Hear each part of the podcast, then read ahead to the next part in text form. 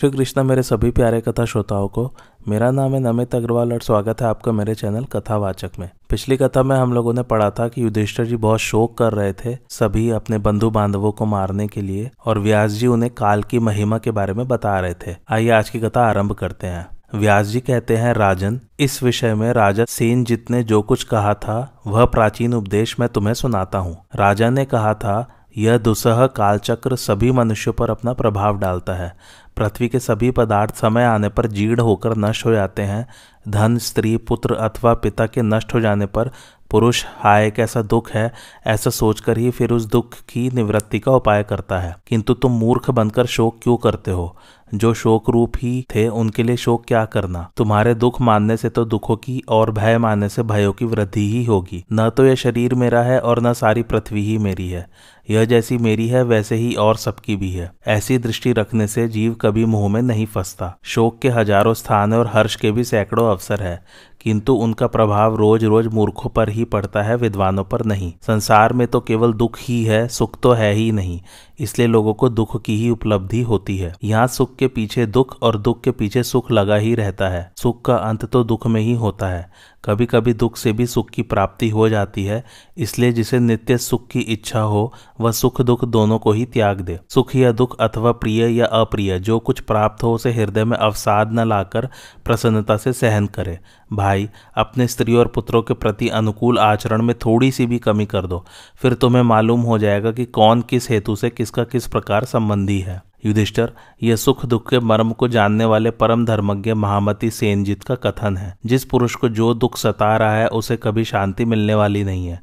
दुखों का अंत कभी नहीं आता, एक के पीछे दूसरा दुख पैदा होता ही रहता है। सुख, दुख, उत्पत्ति, नाश, लाभ, हानि और जीवन मरण, ये क्रमशः आते ही रहते हैं। अतः धीर पुरुषों को इनके कारण हर्ष या शोक नहीं करना चाहिए। व्यास जी के इस प्रकार कहने पर आज युधिष्ठर ने अर्जुन से कहा, भैया, तुम जो समझते हो कि धन से बढ़कर कोई वस्तु नहीं है, तथा निर्धन को स्वर्ग, सुख और अर्थ की भी प्राप्ति नहीं हो सकती यह ठीक नहीं है। अनेकों मुनियों ने तपस्या में लगे रहकर ही सनातन लोगों को प्राप्त किया है। अर्जुन, मैं तो साफ़ देखता हूँ कि जो मनुष्य धन के पीछे पड़ा हुआ है, उसके द्वारा त्याज्य कर्मों का छूटना बड़ा ही कठिन है। साधुता भी उसके लिए दुर्लभ ही है। शोक और भय से रहित होने पर भी जो पुरुष सदाचार से डिगा हुआ है उसे धन की थोड़ी सी तृष्णा भी हो तो वह दूसरों से ऐसा बैर ठान लेता है कि उसे पाप की भी कोई परवाह नहीं होती। श्रद्धावान पुरुष को उसे दान और यज्ञ में लगाते रहना चाहिए। जो धन मिले उसे दान में ही लगा दे, भोगों में न लगाए। दान देने में भी दो भूले हुआ करती हैं, उन पर ध्यान रखना चाहिए। एक तो कुपात्र के पास धन पहुँच जाना और दूसरे सुपात्र को न मिलना। अर्जुन, इस युद्ध में बालक अभिमन्यु द्रौपदी के पुत्र दृष्टिद्युम राजा विराट, द्रुपद, वृषसेन, दृष्टकेतु तथा भिन्न भिन्न देशों के अनेकों नृपतिगढ़ काम आ गए हैं। इस सारे बंधुत्व की जड़ मैं ही हूँ। हाय, मैं बड़ा ही राज्य लोलूप और क्रूर हूँ। मैंने अपने कुटुंब का भी मूलोच्छेद करा डाला। इसी से मेरा शोक जरा भी दूर नहीं होता है। मैं अत्यंत आतुर हो रहा हूँ। मैं कैसा मूर्ख और गुरुद्रोही हूँ। भला ये राज्य कितने दिन टिकने वाला है? इसी के लोभ में पड़कर मैंने अपने दादा भीष्म जी को भी मरवा डाला। अरे, उन्होंने तो हमें पाल पोस कर बच्चे से बड़ा किया था। गुरुवत द्रोणाचार्य को मेरे सत्यवादिता में विश्वास था। इसी से उन्होंने मुझसे अपने पुत्र के वध के विषय में पूछा था। किंतु मैंने हाथी की आड़ लेकर झूठ बोल दिया। ऐसा भारी पाप करके भला मेरी किस लोक में गति होगी? हाय, मुझसे बड़ा और कौन पापी होगा? मैंने तो अपने बड़े भाई कर्ण को भी मरवा डाला। इस राज्य के लोभ से ही मैंने बालक अभिमन्यु को कौरवों की सेना में झोंक दिया। तब से तो तुम्हारी और मेरी आँखें ही नहीं उठती। बेचारी दुखिनी द्रौपदी के पाँचों पुत्र मारे गए। उनका शोक भी मुझे बराबर सालता रहता है। अब तो तुम मुझे प्रायोपवेश के लिए ही बैठा हुआ समझो। मैं यहीं बैठे बैठे अपना शरीर सुखा डालूँगा। इस गंगा तट पर ही मैं अपने प्राणों को नष्ट कर दूँगा।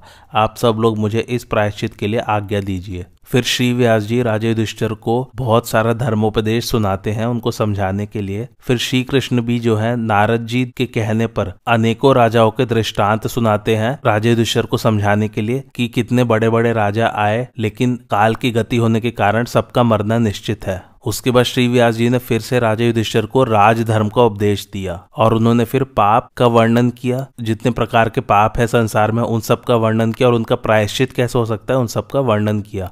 युधिष्ठर को समझाने के लिए। उसके पश्चात राजा युधिष्ठर ने पूछा, मुनिवर, मैं राजाओं के और चारों वर्णों के धर्मों को विस्तार से सुनना चाहता हूँ। कृपया बताइए कि आपत्ति के समय इन्हें किस नीति से काम लेना चाहिए। आपने प्रायश्चितों के विषय में मुझे जो कुछ सुनाया है, उससे मुझे बड़ा हर्ष हो रहा है। व्यास जी बोले, युधिष्ठर, यदि तुम धर्म का पूरा पूरा रहस्य सुनना चाहते हो तो कुरुवृद्ध पितामह भीष्म के पास जाओ। वे गंगा जी के पुत्र सर्वज्ञ और सब प्रकार के धर्म का मर्म जानने वाले हैं। इसलिए धर्म के विषय में तुम्हारे मन में जितनी शंकाएँ हो, उन सभी का वे समाधान कर देंगे। जिस धर्म शास्त्र को शुक्राचार्य और देवगुरु बृहस्पति जी जानते हैं, उसी को कुरुश्रेष्ठ भीष्म जी ने शुक्राचार्य और च्यवन जी से पूरे विवरण के साथ प्राप्त किया है। उन्होंने ब्रह्मचार्य व्रत की दीक्षा लेकर वशिष्ठ जी से अंगोपांग सहित वेदों का अध्ययन किया है। ब्रह्मा जी के ज्येष्ठ पुत्र परम तेजस्वी संत कुमार जी से अध्यात्म विद्या पाई है। मार्कंडेय जी से पूर्णतया यति धर्म सीखा है तथा परशुराम जी और इंद्र से अस्त्र विद्या पाई है। मनुष्यों में उत्पन्न होकर भी मृत्यु को उन्होंने इच्छा के अधीन कर लिया है। पवित्र चरित्र ब्रह्मर्षि गण उनके सभासद थे। जब कभी ज्ञान यज्ञ होते थे तो उनमें कोई ऐसी बात नहीं होती थी जिसे वे न जानते रहे हों। वे धर्म और अर्थ का सूक्ष्म तत्व जानते हैं, वे ही तुम्हें धर्म का उपदेश करेंगे। अब कुछ ही समय में वे प्राण छोड़ने वाले हैं। अतः तुम उनके प्राण परित्याग के पहले ही उनके पास पहुँच जाओ। युधिष्ठर बोले, भगवान, मैंने तो अपने बंधु बांधवों का बड़ा भीषण और रोमांचकारी संहार किया है। मैं सभी लोगों का अपराधी और पृथ्वी का सत्यानाश करने वाला हूँ। यही नहीं, वे सदा ही निष्कपट भाव से युद्ध करते रहे हैं, किंतु मैंने छल से उनका संहार कराया है। ऐसी स्थिति में मैं किस प्रकार उन्हें अपना मुँह दिखा सकता हूँ? राजा युधिष्ठर की यह बात सुनने पर युद्धश्रेष्ठ श्रीकृष्ण ने चारों वर्णों के हित की कामना से उनसे कहा निरपश्रेष्ठ अब आप शोक को ही ना पकड़े रहें। भगवान व्यास जैसा कह रहे हैं, वैसा ही करें। यह अतुलित तेजस्वी और आपके गुरु के समान है। इनकी आज्ञा मानकर आप ब्राह्मणों का, अपने सुहर्द हम लोगों का द्रौपदी का और संपूर्ण लोगों का हित करें। श्री कृष्ण के इस प्रकार कहने पर महामना, महाराज, युधिष्ठर सब लोगों के हित के लिए अपने आसन से उठे। वे वेद, उपनिषद, मीमांसा और नीति आदि सभी शास्त्रों में पारंगत थे। इस समय अपना कर्तव्य निश्चय करके उन्हें बड़ी शांति मिली। उन्होंने महाराज धृतराज को आगे किया और श्रीकृष्ण आदि सब बंधु बांधवों के साथ हस्तिनापुर में आए। जिस समय हस्तिनापुर में धर्मराज की सवारी निकली, वहाँ के नागरिकों ने सारे नगर और राजमार्गों को खूब सजाया था। सड़कों पर सफ़ेद रंग के फूल बिखरे हुए थे। अनेकों ध्वजा पताकाएँ लगाई गई थी तथा उन्हें अच्छी तरह से साफ़ करके धूप से सुगंधित किया गया था। राजमहल को सुगंधित द्रव्यों के चूरे से तरह तरह के पुष्पों से और पुष्पों की बंधनवारों से छा दिया गया था। नगर के द्वार पर जल से भरे हुए नवीन कलश रखे हुए थे तथा जहाँ तहां श्वेत वर्ण के फूलों के गुच्छे लगाए गए थे। सब ओर से सुम नोहर स्तुति वाक्य सुनाई पड़ रहे थे। इस प्रकार अपने सुहर्दों के साथ महाराज युधिष्ठर ने खूब सजे धजे हस्तिनापुर में प्रवेश किया। इस प्रकार महाराज युधिष्ठर धीरे धीरे राजमार्ग से निकलकर महल के द्वार पर आए। तब सब दरबारी, नगर निवासी और देश के लोग उनके सामने आए और प्रणाम करके तरह तरह की कानों को अच्छी लगने वाली बातें कहने लगे। वे बोले, महाराज, बड़े सौभाग्य की बात है कि आपने धर्म और बल के प्रभाव से पुनः अपना खोया हुआ राज्य पा लिया है। आप सौ वर्ष तक हमारे राजा रहे और धर्म पूर्वक प्रजा का पालन करें। इस प्रकार राजद्वार पर मांगलिक वचनों से उनका सभी ने सत्कार किया, तथा ब्राह्मणों ने भी आशीर्वाद दिए। उन सबको यथा योग्य स्वीकार कर महाराज रथ से उतरे और फिर राजभवन में पधारे। महल के भीतरी भाग में जाकर उन्होंने कुल देवताओं का दर्शन किया और रत्न, चंदन तथा माला आदि से उनकी पूजा की। इसके बाद वे फिर महल के बाहर आए और वहाँ हाथों में मांगलिक द्रव्य लिए खड़े हुए ब्राह्मणों के दर्शन किए। तब महाराज ने गुरु धौम्य और राजा धृतराज को आगे रखकर उनकी पुष्प, मोदक, रत्न, सुवर्ण, गौ और वस्त्र आदि से विधिवत पूजा की। सेवक लोग ब्राह्मणों से यह पूछ पूछ कर कि आपकी क्या इच्छा है? उन्हें अभीष्ट पदार्थ देते थे। इसी समय सब और जय की घोषणा करते हुए शंख और दुंदुभियों का मनोरम शब्द होने लगा। इतने में ब्राह्मण के वेश में छिपे हुए राक्षस चारवाक ने कहा, युधिष्ठर, इस समय मैं इन सब ब्राह्मणों की ओर से बोल रहा हूँ, तुम्हें धिक्कार है, तुम बड़े दुष्ट राजा हो। तुमने अपने बंधु बांधवों की हत्या की है, अपने गुरुजनों को मरवाकर तो अब तुम्हारा मर जाना ही अच्छा है। इस प्रकार का जीवन किस काम का? उसकी यह बात सुनकर राजा युधिष्ठर बड़े ही लज्जित और व्याकुल हुए। प्रतिवाद के रूप में उनके मुख से एक भी शब्द न निकला। उन्होंने कहा, विप्रगण, मैं अत्यंत विनीत होकर आपसे प्रार्थना कर रहा हूँ। आप मुझ पर प्रसन्न होइए, इस समय मेरे ऊपर बड़ी आपत्ति है। ऐसे समय आपका मुझे धिकारना उचित नहीं है। युधिष्ठर की यह बात सुनकर सब ब्राह्मण बोल उठे, महाराज, यह हमारी बात नहीं कह रहा है। हम तो आशीर्वाद देते हैं कि आपकी राजलक्ष्मी सदा बनी रहे।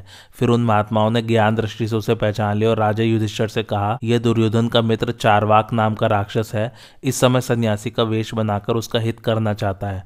धर्मात्मन, हम तुमसे कोई ऐसी बात नहीं कहते। तुम्हारा और तुम्हारे भाइयों का कल्याण हो। राजन, उसके बाद उन सब ब्राह्मणों ने क्रोध में भरकर हुंकार करते हुए उस राक्षस को मार डाला। उनके तेज से वह भस्म होकर गिर गया। राजा ने उन सबकी पूजा की। वे उनका अभिनंदन करते हुए वहाँ से विदा हुए।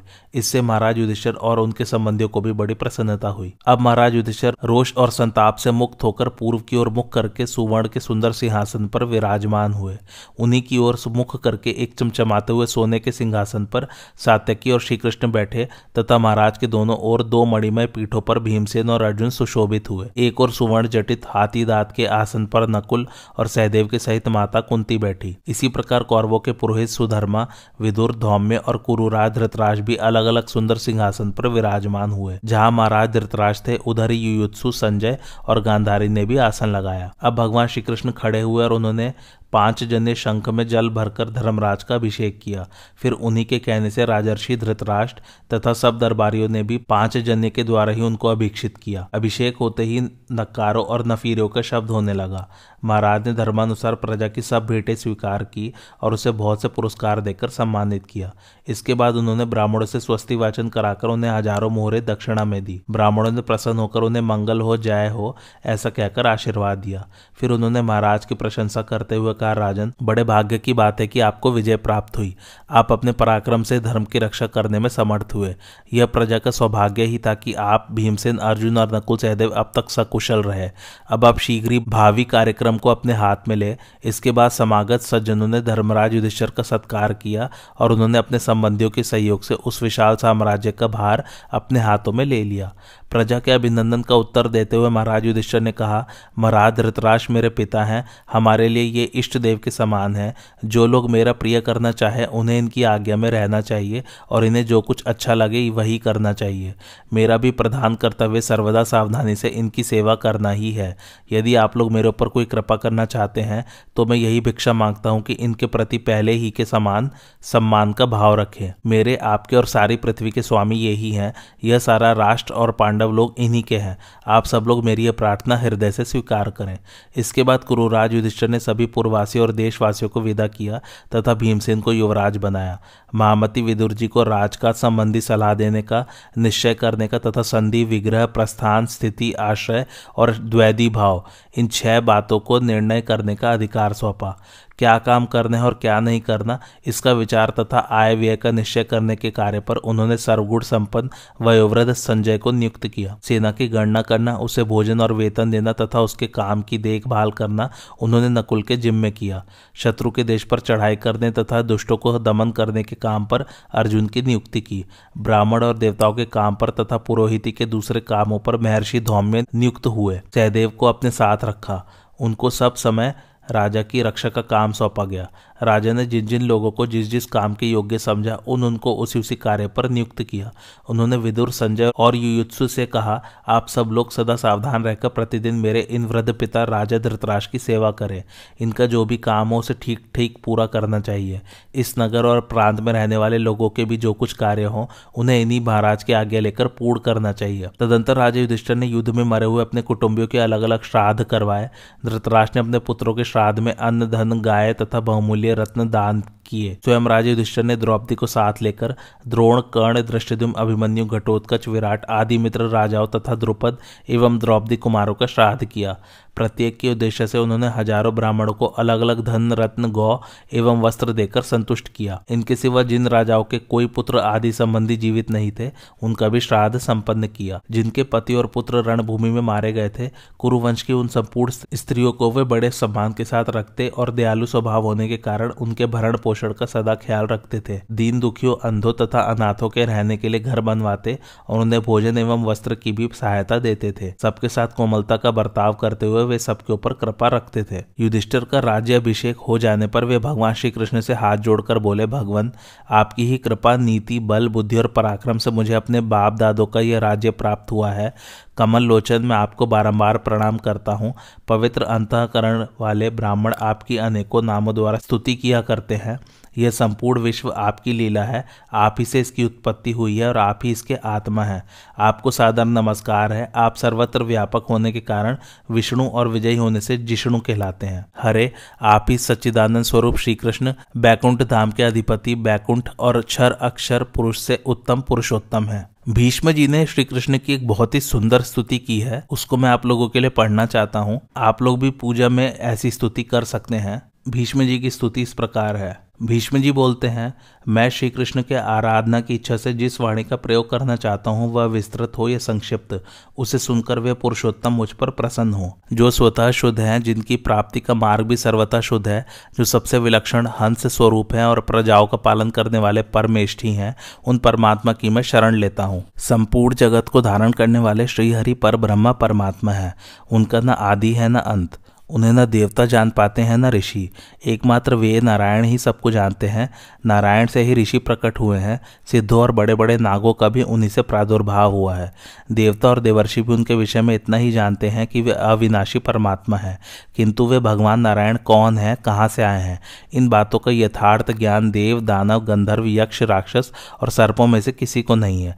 उन्हीं में संपूर्ण प्राणी स्थित होते हैं और उन्हीं में उनका लय होता है। जैसे डोरे में मन के पिरोए होते हैं, उसी प्रकार उन भूतेश्वर परमात्मा में संपूर्ण त्रिगुणात्मक भूत पिरोए हुए हैं। भगवान कभी नष्ट न होने वाले एक तने हुए लंबे सूत के समान है।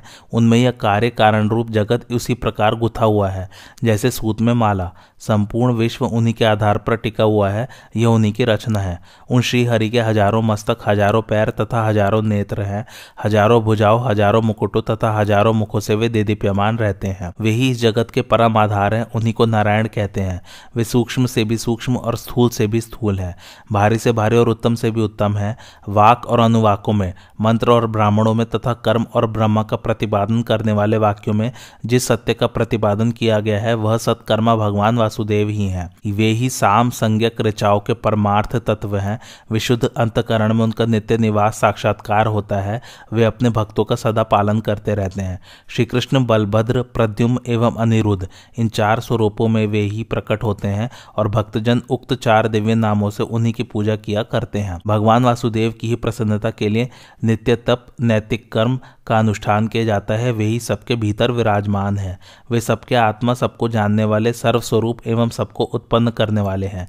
जैसे अरणी अग्नि प्रकट करती है, उसी प्रकार देव की देवी ने इस भूमंडल पर रहने वाले ब्राह्मणों, वेदों और यज्ञों की रक्षा के लिए जिन्हें वसुदेव के सकाश से प्रकट किया था, संपूर्ण कामनाओं का त्याग कर अनन्य भाव से स्थित रहने वाला साधक मोक्ष के उद्देश्य से अपने विशुद्ध अंतकरण में जिन शुद्ध बुद्ध आत्मा रूप गोविंद का ज्ञान दृष्टि से साक्षात्कार करता है जिनका पराक्रम इंद्र और वायु से बहुत बढ़कर है, जिनके तेज के सामने सूर्य की कोई हस्ती नहीं है, और जिनके स्वरूप तक मनुष्य के मन, बुद्धि तथा इंद्रियों की पहुँच नहीं हो पाती, उन प्रजापालक परमेश्वर की मैं शरण लेता हूँ। पुराणों में जिनका पुरुष नाम से वर्णन किया गया है, जो युगों के आरंभ में ब्रह्मा और युगांत के समय संकर्षण कहे गए हैं, उन उपासनीय परमेश्वर की मैं उपासना करता हूँ, जो एक होकर भी अनेक रूपों में प्रकट हुए हैं, समस्त कामनाओं को पूर्ण करने वाले हैं यज्ञ आदि कर्मों में लगे हुए अनन्य भक्त जिन परमात्मा का यजन करते हैं, जिन्हें संसार का कोषागार कहते हैं, जिनमें ही संपूर्ण प्रजाएँ स्थित हैं, पानी के ऊपर तैरने वाले जल पक्षियों की तरह जिनके ही ऊपर इस संपूर्ण जगत की चेष्टाएँ हो रही हैं,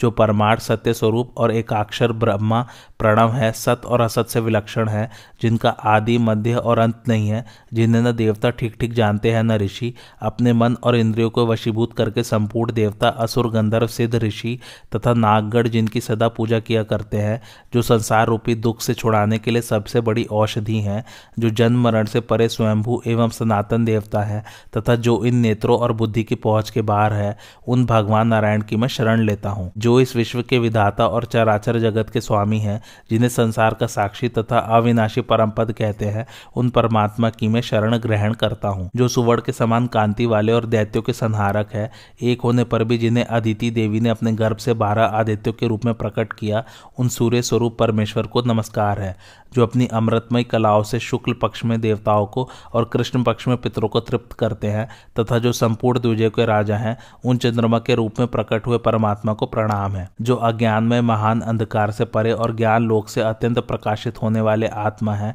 जिन्हें जान लेने पर मनुष्य मौत के चंगुल से छूट जाता है, उन गेय रूप परमेश्वर को नमस्कार है। उक्त नामक वृहत यज्ञ के समय अगन्य आधान काल में तथा महायाग में ब्राह्मण वृंद जिनका ब्रह्मा के स्वरूप में स्तवन करते हैं, उन वेद भगवान को नमस्कार है। ऋग्वेद, यजुर्वेद तथा सामवेद जिसके आशय हैं, पाँच प्रकार का हविष्य जिसका स्वरूप है, गायत्री आदि सात छंदी जिसके सात तंतु है, उस यज्ञ के रूप में प्रकट हुए, परमात्मा को प्रणाम है। चार चार, दो, पाँच और दो अक्षरों वाले मंत्रों से जिन्हें अवश्य अर्पण किया जाता है, उन होम स्वरूप परमेश्वर को नमस्कार है। जो अक्षर हैं, चार चार, दो, पाँच और दो, वो अक्षर इस प्रकार है। आश्रवय, अस्तु श्रोषट यज, ये यजामहे वशट जो यजुह नाम धारण करने वाले वेद रूपी पुरुष हैं, गायत्री आदि छंद जिनके हाथ पैर आदि अवयव हैं, यज्ञ ही जिनका मस्तक है तथा रथंतर और वृहत नामक साम ही जिनकी सांत्वना भरी वाणी है, उन स्त्रोत रूपी भगवान को प्रणाम है। जो हज़ार वर्षों में पूर्ण होने वाले प्रजापतियों के यज्ञ में सोने की पांख वाले पंछी के रूप में प्रकट हुए थे, उन हंस रूपधारी परमेश्वर को प्रणाम है। पदों के समूह जिनके अंग है, संधि जिनके शरीर की जोड़ है, स्वर और व्यंजन जिनके लिए आभूषण का काम देते हैं जिन्हें दिव्य अक्षर कहते हैं, उन परमेश्वर को वाणी के रूप में नमस्कार है, जिन्होंने तीनों लोगों का हित करने के लिए यज्ञमय वरा का स्वरूप धारण करके इस पृथ्वी को रसातल से ऊपर उठाया था, उन वीर स्वरूप भगवान को प्रणाम है, जो अपनी योग माया का आश्रय लेकर शेषनाग के हज़ार फनों से बने हुए पलंग पर शयन करते हैं, उन निद्रा स्वरूप परमात्मा को नमस्कार है, जिनका सारा व्यवहार केवल धर्म के लिए ही है, उन वश में की हुई इंद्रियों के द्वारा जो मोक्ष के साधन भूत वैदिक उपायों से काम लेकर संतों की धर्म मर्यादा का प्रसार करते हैं, उन सत्स्वरूप परमात्मा को नमस्कार है, जो भिन्न भिन्न धर्मों का आचरण करके अलग अलग उनके फलों की इच्छा रखते हैं, ऐसे पुरुष पृथक धर्मों के द्वारा जिनकी पूजा करते हैं, उन धर्ममय भगवान को प्रणाम है। जिस अनंग की प्रेरणा से संपूर्ण अंगधारी प्राणियों का जन्म होता है, जिससे समस्त जीव उन्मत्त हो उठते हैं, उस काम के रूप में प्रकट हुए परमेश्वर को नमस्कार है, जो स्थूल जगत में अव्यक्त रूप से विराजमान है। बड़े बड़े महर्षि जिसके तत्व का अनुसंधान करते रहते हैं, जो संपूर्ण क्षेत्रों में क्षेत्रज्ञ के रूप में बैठा हुआ है, उस क्षेत्र रूपी परमात्मा को प्रणाम है, जो जागृत, स्वप्न और सुषुप्ति अवस्थाओं के भेद से त्रिविध प्रतीत होते हैं। गुणों के कार्यभूत सोलह विकारों से आवृत होने पर भी अपने स्वरूप में ही स्थित हैं। सांख्य मत के अनुयायी जिन्हें उक्त सोलह विकारों के साक्षी और उनसे निर्लिप्त सत्रवा तत्व पुरुष मानते हैं, उन सांख्य रूप परमात्मा को नमस्कार है। जो नींद को जीतकर प्राणों पर विजय पा चुके हैं और इंद्रियों को अपने वश में करके शुद्ध सत्व में स्थित हो गए हैं, वे निरंतर योगाभ्यास में लगे हुए योगीजन समाधि में जिनके ज्योतिर्मय स्वरूप का साक्षात्कार करते हैं उन योगरूप परमात्मा को प्रणाम है। पाप और पुण्य का क्षय हो जाने पर पुनर्जन्म के भय से मुक्त हुए शांतचित सन्यासी जिन्हें प्राप्त करते हैं, उन मोक्ष रूप परमेश्वर को नमस्कार है। सृष्टि के एक हज़ार युग बीतने पर प्रचंड ज्वालाओं से युक्त प्रलय कालीन अग्नि का रूप धारण कर, जो संपूर्ण प्राणियों का संहार करते हैं, उन उग्र रूपधारी परमात्मा को प्रणाम है। इस प्रकार संपूर्ण भूतों का भक्षण करके जो इस जगत को जलमय कर देते हैं और स्वयं बालक का रूप धारण कर अक्षय वट के पत्ते पर शयन करते हैं, उन मायामय बाल मुकुंद को नमस्कार है। जिस पर यह विश्व टिका हुआ है, वह ब्रह्मांड, कमल जिन पुंडरी, काक्ष, भगवान की नाभि से प्रकट हुआ है। उन कमल रूपधारी परमेश्वर को प्रणाम है, जिनके हज़ारों मस्तक है, जो अंतर्यामी रूप से सबके भीतर विराजमान है, जिनका स्वरूप किसी सीमा में आबद्ध नहीं है, जो चारों समुद्रों के मिलने से एकाणव हो जाने पर योग निद्रा का आश्रय लेकर शयन करते हैं। उन योग निद्रा रूप भगवान को नमस्कार है, जिनके मस्तक के बालों की जगह मेघ है, शरीर की संधियों में नदियाँ हैं और उधर में चारों समुद्र हैं। उन जल रूपी परमात्मा को प्रणाम है। सृष्टि और प्रलय रूप समस्त विकार जिनसे उत्पन्न होते हैं और जिनमें ही सबका लय होता है, उन कारण रूप परमेश्वर को नमस्कार है। जो रात में भी बैठे होते हैं और दिन के समय साक्षी रूप में स्थित रहते हैं तथा जो सदा ही सबके भले बुरे को देखते रहते हैं, उन दृष्टा रूपी परमात्मा को प्रणाम है। जिन्हें कोई भी काम करने में रुकावट नहीं होती, जो धर्म का काम करने को सर्वदा उद्यत रहते हैं तथा जो बैकुंठ धाम के स्वरूप है, उन कार्य रूप भगवान को नमस्कार है। जिन्होंने धर्मात्मा होकर भी क्रोध में भरकर धर्म के गौरव का उल्लंघन करने वाले क्षत्रिय समाज का युद्ध में 21 बार संहार किया, कठोरता का अभिनय करने वाले उन भगवान परशुराम को प्रणाम है। जो प्रत्येक शरीर के भीतर वायु रूप में स्थित हो, अपने को प्राण, अपान आदि पाँच स्वरूपों में विभक्त करके संपूर्ण प्राणियों को क्रियाशील बनाते हैं, उन वायु रूप परमेश्वर को नमस्कार है। जो प्रत्येक युग में योग माया के बल से अवतार धारण करते हैं और मास, ऋतु, अयन तथा वर्षों के द्वारा सृष्टि और प्रलय करते रहते हैं, उन काल रूप परमात्मा को प्रणाम है। ब्राह्मण जिनके मुख है, संपूर्ण क्षत्रिय जाति भुजा है, वैश्य जंघा एवं उदर है और शूद्र जिनके चरणों के आश्रित है, उन चातुर्वर्ण्य रूप परमेश्वर को नमस्कार है। अग्नि जिनका मुख है, स्वर्ग मस्तक है, आकाश नाभि है, पृथ्वी पैर है, सूर्य नेत्र है और दिशाएँ कान है। उन लोक रूप परमात्मा को प्रणाम है, जो काल से परे हैं, यज्ञ से भी परे हैं और परे से भी अत्यंत परे हैं, जो संपूर्ण विश्व के आदि हैं, किंतु जिनका आदि कोई भी नहीं है, उन विश्वात्मा परमेश्वर को नमस्कार है। वैशेषिक दर्शन में बताए हुए रूप, रस आदि गुणों के द्वारा आकृष्ट हो, जो लोग विषयों के सेवन में प्रवृत्त हो रहे हैं, उनकी उन विषयों की आसक्ति से जो रक्षा करने वाले हैं, उन रक्षक रूप परमात्मा को प्रणाम है। जो अन्न, जल रूपी ईंधन को पाकर शरीर के भीतर रस और प्राण शक्ति को बढ़ाते तथा संपूर्ण प्राणियों को धारण करते हैं, उन प्राणात्मा परमेश्वर को नमस्कार है। प्राणों के रक्षा के लिए जो भक्ष्य, भोज्य, चोष्य, लेहा, चार प्रकार के अन्नों का भोग लगाते हैं और स्वयं ही पेट के भीतर अग्नि रूप में स्थित भोजन को पचाते हैं, उन पाक रूप परमेश्वर को प्रणाम है। जिनका नरसिंह रूप दानवराज हिरण्य कश्यप का अंत करने वाला था, उस समय जिनके नेत्र और कंधे के बाल पीले दिखाई पड़ते थे बड़ी बड़ी दाढ़े और नखी जिनके आयुध थे, उन दर्प रूपधारी भगवान नरसिंह को प्रणाम है। जिन्हें न देवता, न गंधर्व, न दैत्य और न दानव भी ठीक ठीक जान पाते हैं, उन सूक्ष्म स्वरूप परमात्मा को नमस्कार है, जो सर्वव्यापक भगवान श्रीमान अनंत नामक शेषनाग के रूप में रसातल में रहकर संपूर्ण जगत को अपने मस्तक पर धारण करते हैं, उन वीर रूप परमेश्वर को प्रणाम है। जो इस सृष्टि परंपरा की रक्षा के लिए संपूर्ण प्राणियों को स्नेह पाश में बांधकर मुँह में डाले रखते हैं, उन मोहरू भगवान को नमस्कार है। अन्नमय आदि पाँच कोशों में स्थित अंतरतम आत्मा का ज्ञान होने के पश्चात विशुद्ध बोध के द्वारा विद्वान पुरुष जिन्हें प्राप्त करते हैं, उन ज्ञान स्वरूप पर ब्रह्मा को प्रणाम है। जिनका स्वरूप किसी प्रमाण का विषय नहीं है, जिनके बुद्धि रूपी नेत्र सब और व्याप्त हो रहे हैं तथा जिनके भीतर अनंत विषयों का समावेश है, उन दिव्य आत्मा परमेश्वर को नमस्कार है।